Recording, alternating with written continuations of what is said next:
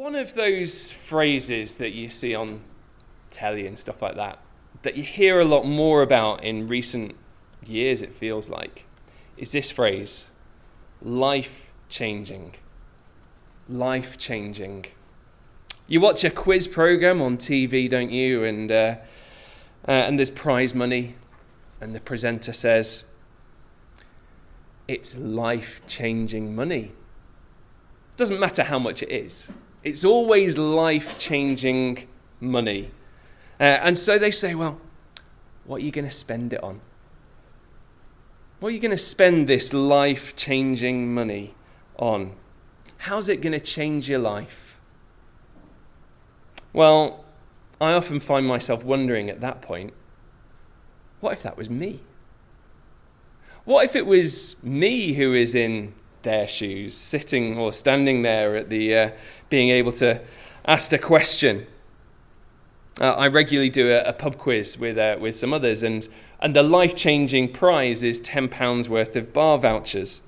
But imagine that I was there facing a, a question for, I don't know, one hundred thousand pounds. Life-changing money. It's not just money, though, that can change people's lives, is it? Or that we emphasize can change people's lives. We talk about life-changing encounters, a life-changing drug or medicine, a life-changing job, a life-changing opportunity, a life-changing relationship, pregnancy, being reunited with a loved one. All these things change lives. So I guess the question that I'd like to ask you, and I'll give you a little bit of time to think about it as well, is this. What one thing would you change in your life? What one thing would change your life? I told you I'd give you a bit of time to think about it.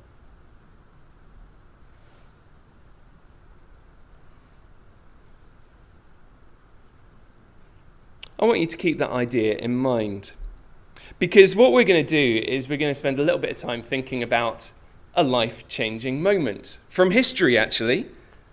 Uh, and so come back with me to uh, to John chapter five. Hopefully you have got your Bibles open, page ten sixty-eight in the church Bibles if you've got. And I say that this is a life-changing moment in history because, as it happens, archaeologists have actually found out where this exact incident took place. They discovered a pool in the north of Jerusalem near a gate surrounded by five colonnades, like little porches. They have discovered where this event took place two thousand years ago.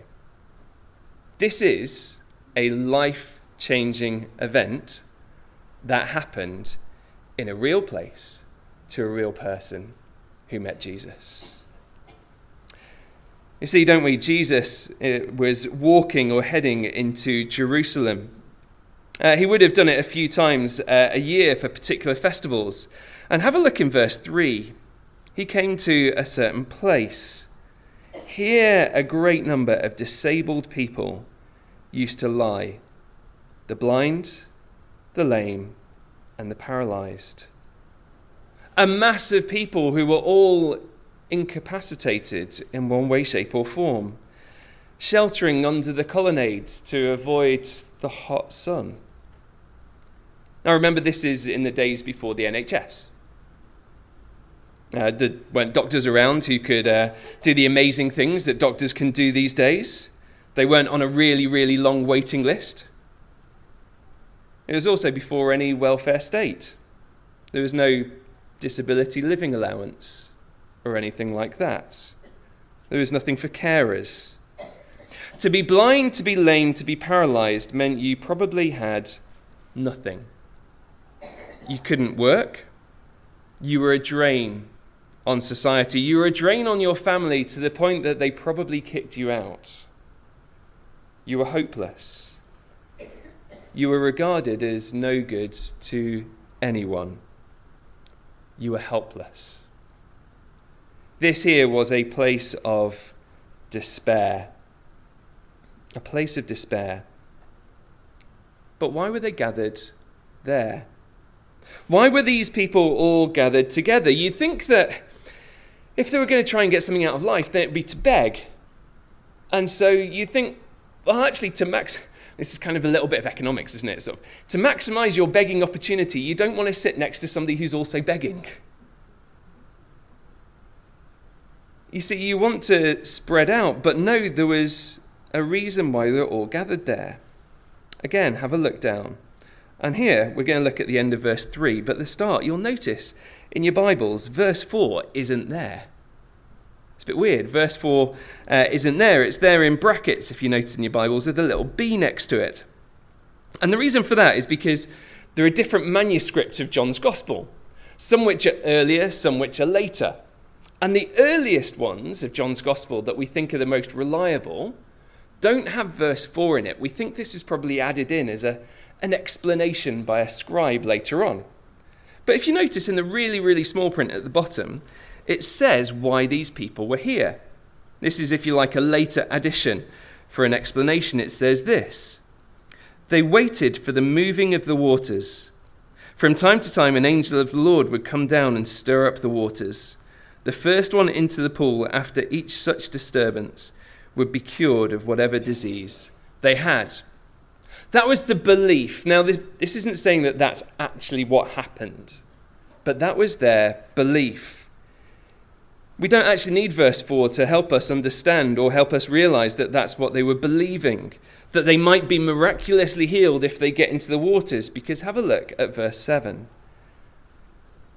Jesus talks to a man, and the uh, man says this: "Sir, I have no one to help me into the pool when the water is stirred.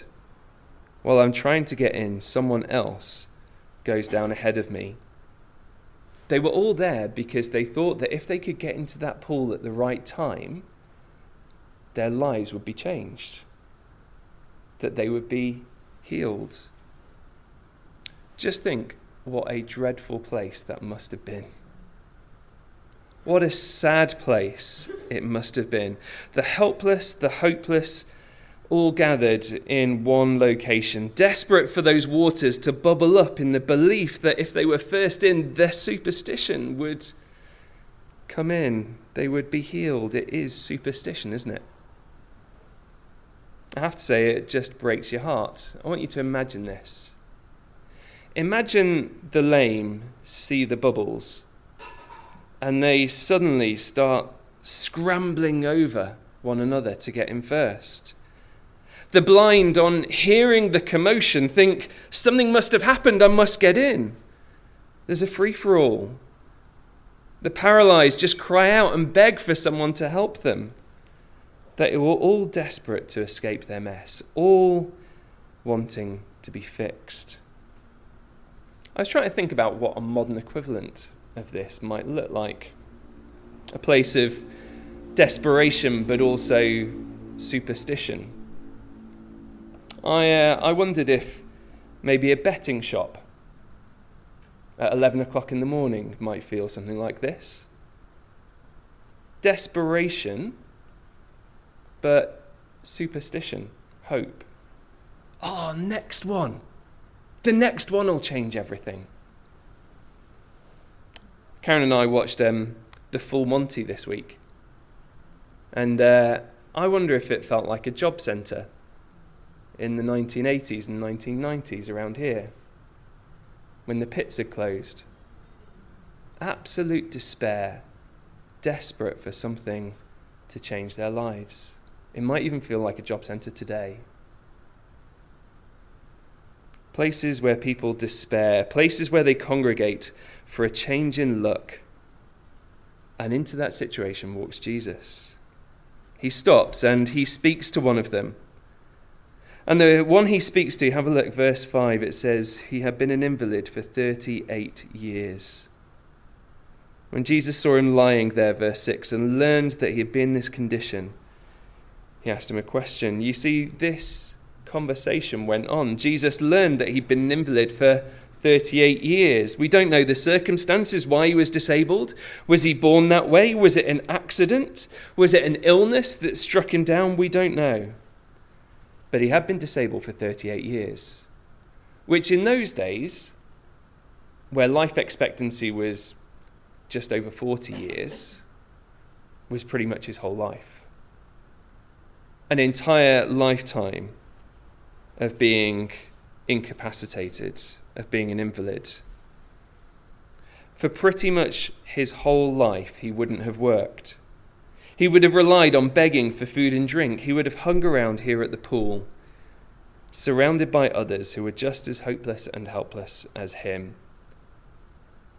You might say in some ways that in human terms his life was over. You might wonder if his life had ever started. And Jesus learns this from the man, and what does he say in verse six? Do you want to get well? Do you want to get well? And you think to yourself, Jesus, like, come on. You've got this guy here, he's been there for thirty-eight years, he's disabled, we've talked about his desperation, hopeless, helpless. Do you want to get well? It just feels like a crazy question, doesn't it?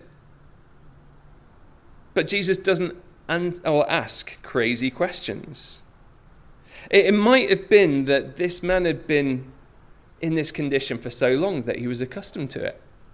He was just used to it. Change actually was probably quite a fearful thing. It, it might be as well that he just thought, well, actually, yeah, there's no point. There's no point anymore. Totally, totally, utterly hopeless. But what do we expect? We expect yes, please, don't we? Yes, please, Jesus. If you've been around church circles for a while, you kind of know how these things happen, how these things work. Jesus says, do you want to be well? He goes, yes, Jesus. And you go, brilliant, there you go, bang. But interestingly, that's not how the man answers, does he? Have a look in verse seven. We've already read it. He says, Sir, I have no one to help me into the pool when the water is stirred. While I'm trying to get in, someone else goes in ahead of me. Again, it's that superstition. His hope is that Jesus could just do a really small thing for him, like help him into the pool at the right time. That's his best hope. But no, what does Jesus do? Well, Jesus changes things completely, doesn't he? Jesus approached the man. Jesus engaged him in conversation. Jesus shows the man that he doesn't need a hand into the pool. Instead, the man needs Jesus. Get up, pick up your mat and walk. And at once the man was cured. He got up, picked up his mat and walked. Now I want again to pause briefly and I want you to imagine the situation. Imagine the scenario. What happens next? I know we've read it, but what happens next? We've got a guy who's been there for thirty-eight years, not been able to walk, and he's on his mat. Jesus says, pick up your mat and walk, and he does. What happens next? Well, what we imagine is, well, it's something like he starts jumping around. And maybe a bit of dancing, tears of joy, probably lots of hugging. Everyone there is going, this is amazing. Did you see what he did to that guy?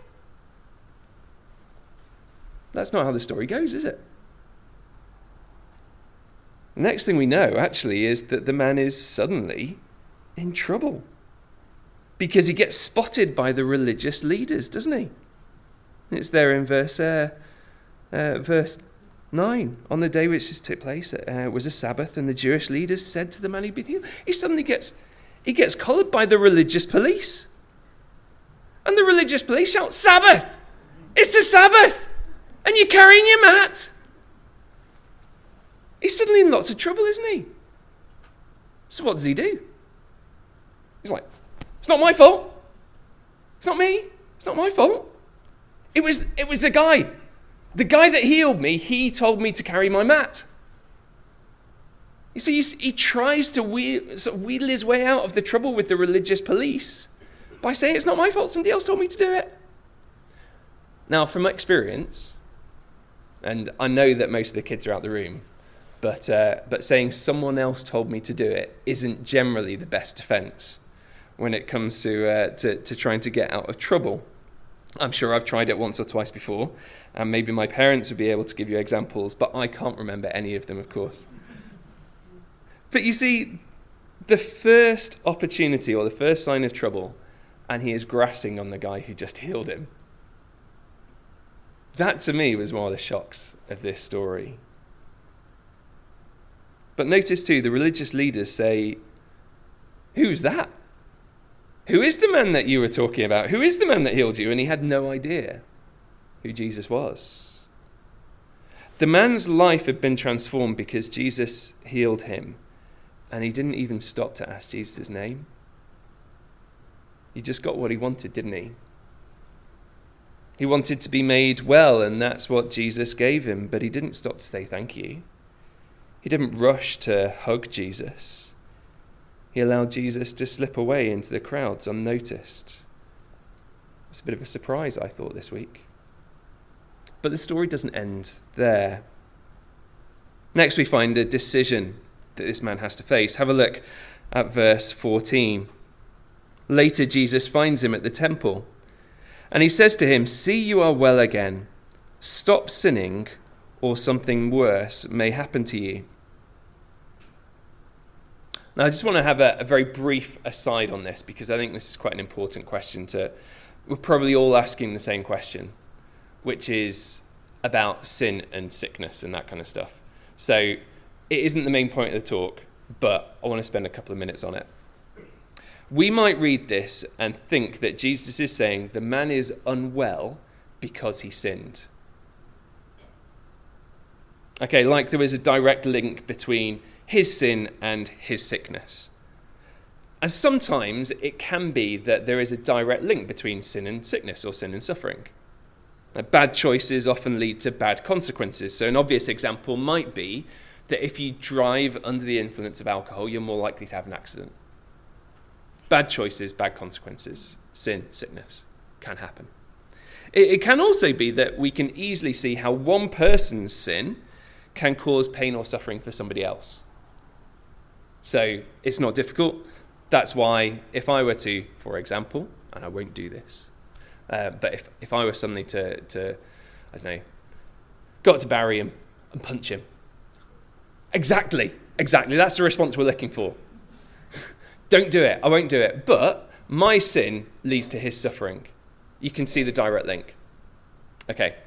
So there is a way in which we can see that that is the case, but the Bible very rarely draws a direct line between our own sin and our own sickness, even though people at the time did. So just a couple of pages on in John chapter nine, Jesus meets a man born blind, and his disciples say to him, "Why is this guy blind? Is it because his parents sinned or because he sinned?" And Jesus says, "No, it's neither. It's neither. It's not because there's a direct line between sin and sickness." Or, or alternatively, there's a, a bit in Luke's gospel where a, a building had collapsed, and basically people are like, well, they're worse than anybody else, and Jesus says no. In both instances, actually, what the point of that suffering is, is that it's a sign of something else. It's a, a bigger picture. So the point is that Jesus isn't giving the man an explanation for his illness. He's not saying you're disabled because of your sin. What he is saying is that that suffering is a warning of something bigger. That there's something worse than human pain, worse than earthly suffering. I hope that makes sense, because that's crucial to understand what's going on here. Okay? Everything that takes place on earth points to something bigger and more important elsewhere. C S Lewis described suffering as God's megaphone to rouse a deaf world. And I think, just, just got to get our heads around this. Suffering is a sign that the whole of the world is broken.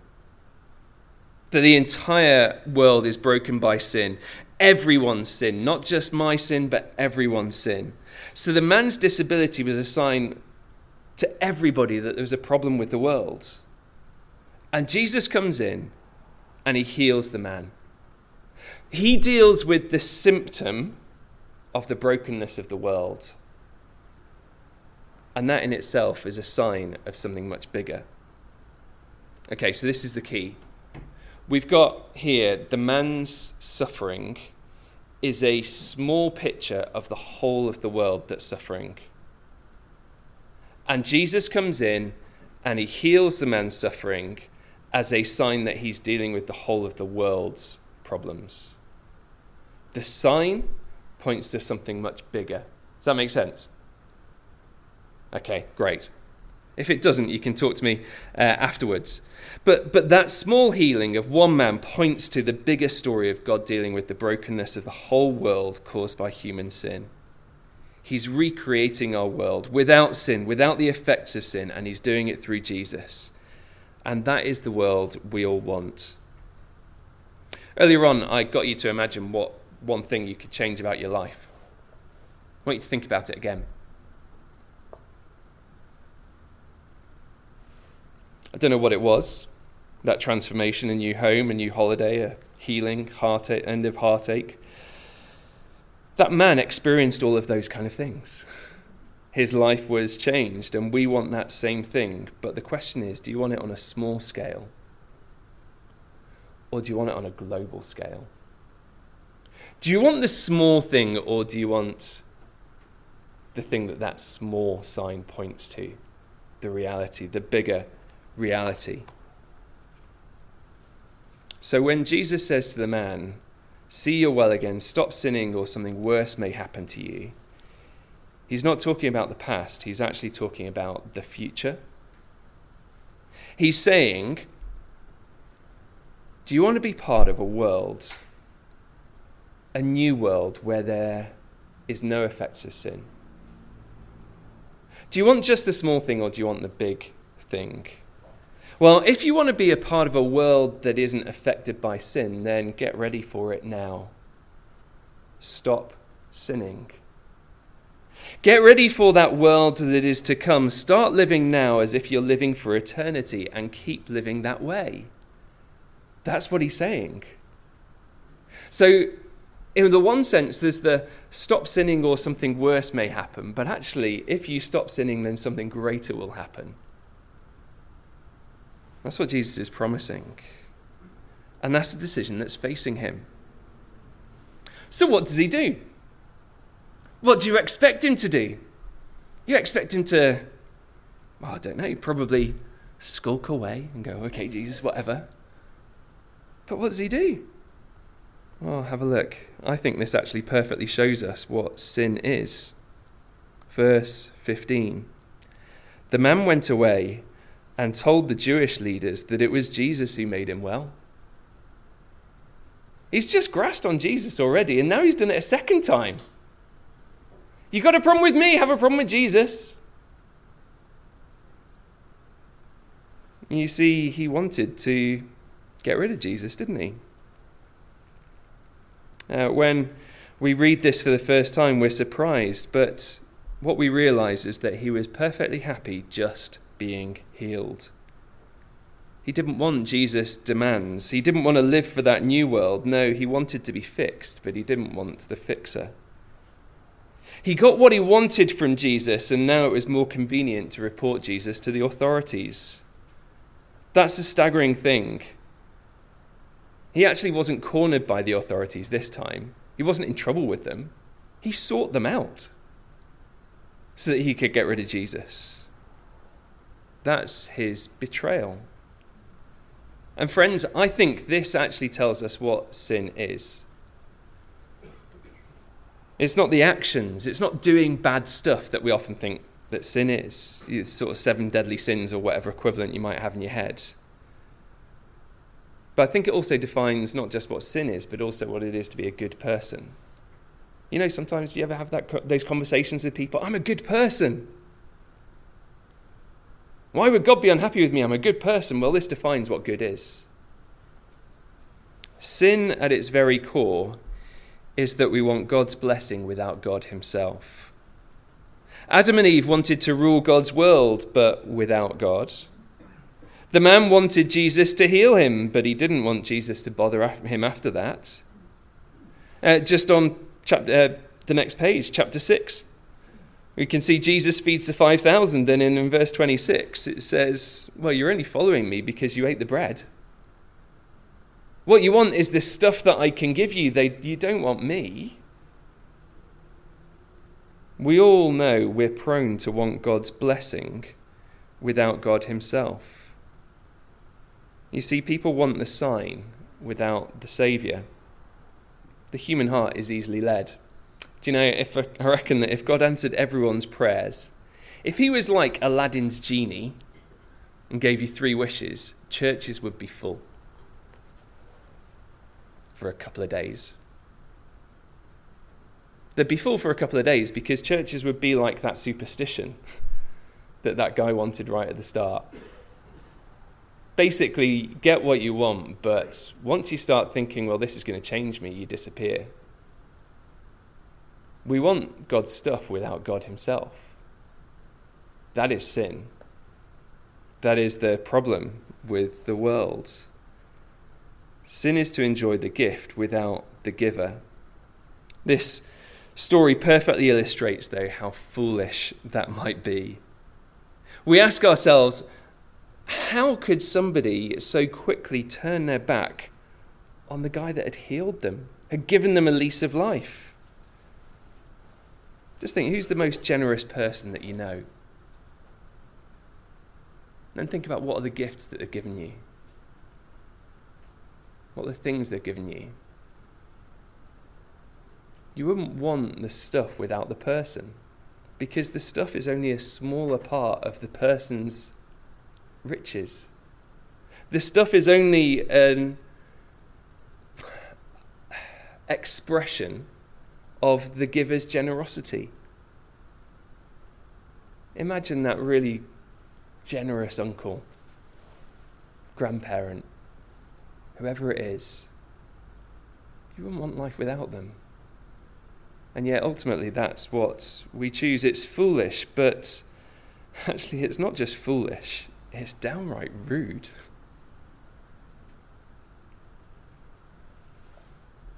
The world and everything in it is an expression of the beauty of the one who made it. You see, it's not difficult to see how wanting to live in God's world, without God, without his generosity, without his compassion, without his goodness. You see, that's just, it's foolish, it's rude. None of us would want to do that, would we? Well, friends, we like to think we're different, but at times we're not. There's still a tendency in all our hearts to act in this way. We often focus on the stuff more than the one who lovingly gave it to us. There's a tendency for all of us to live without gratitude to God in our hearts. But as I finish, I want us to look at a bigger picture and a better future. This idea of death uh, and life. And to do it, we're just going to scan very, very quickly uh, through a bit more of John's Gospel. So Jesus speaks, verse seventeen.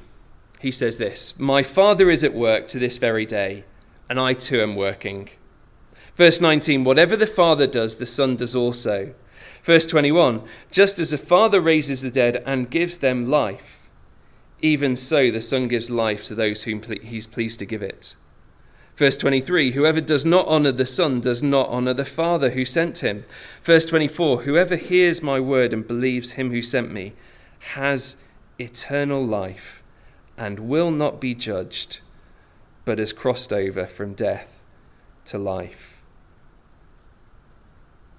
Uh, we've got a diagram coming up on the uh, on the screen here. This basically explains what's going on in this passage. The uh, the challenge is there, isn't it? Stop sinning, or something worse may happen. What is it the guy does? Well, he chooses to sin because he wants what God gives without wanting Jesus. And the consequence of that is something worse than sickness, which is death.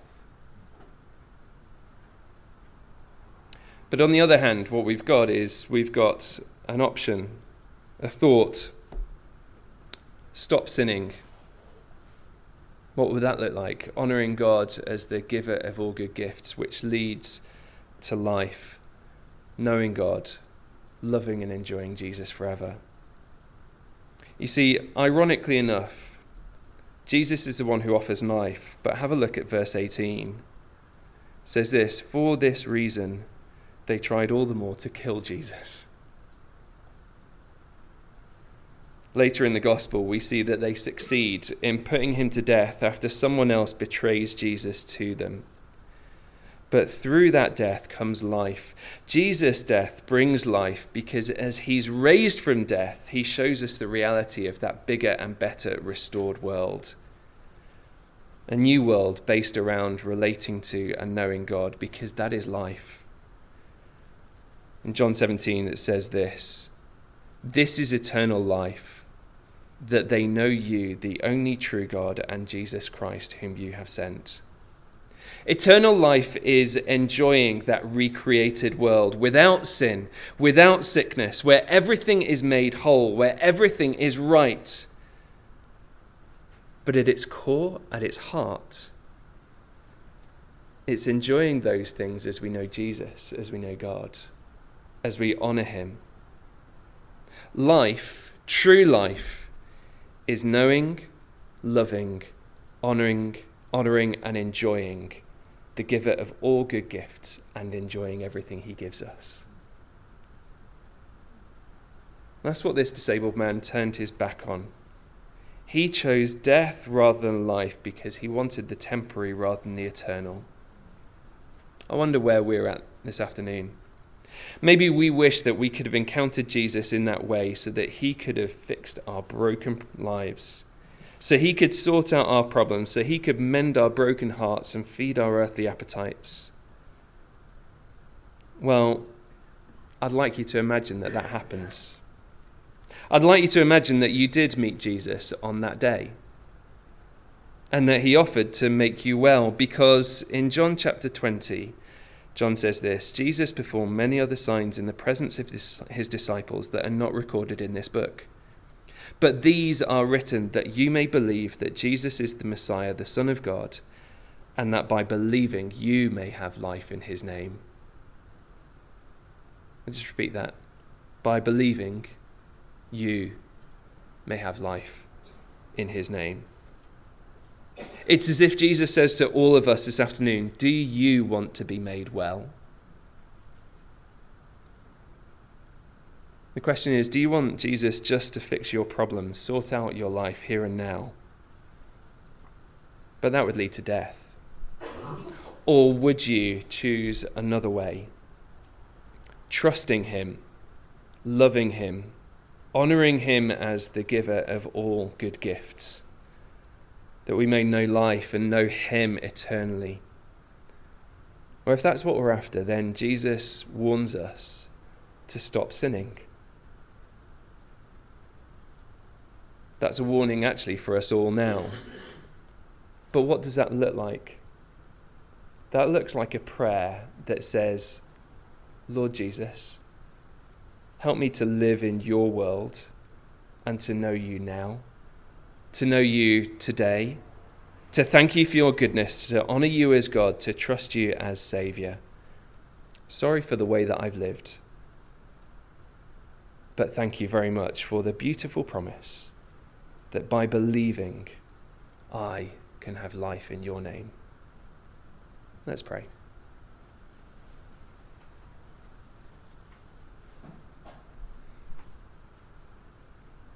Lord God, our Father, sometimes it's it's hard when we read examples of people who've got the wrong end of the stick or done whatever it is that they shouldn't have done.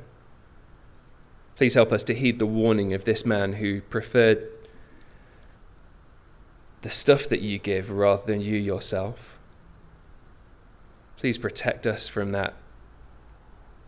Protect us from that ingratitude for the offer of life. Protect us from almost this foolishness of turning down that offer. Uh, please help us by your Spirit to be those who daily say sorry, but also daily trust your goodness to us. And so we pray that we would be those who enjoy life in your name forever. Amen.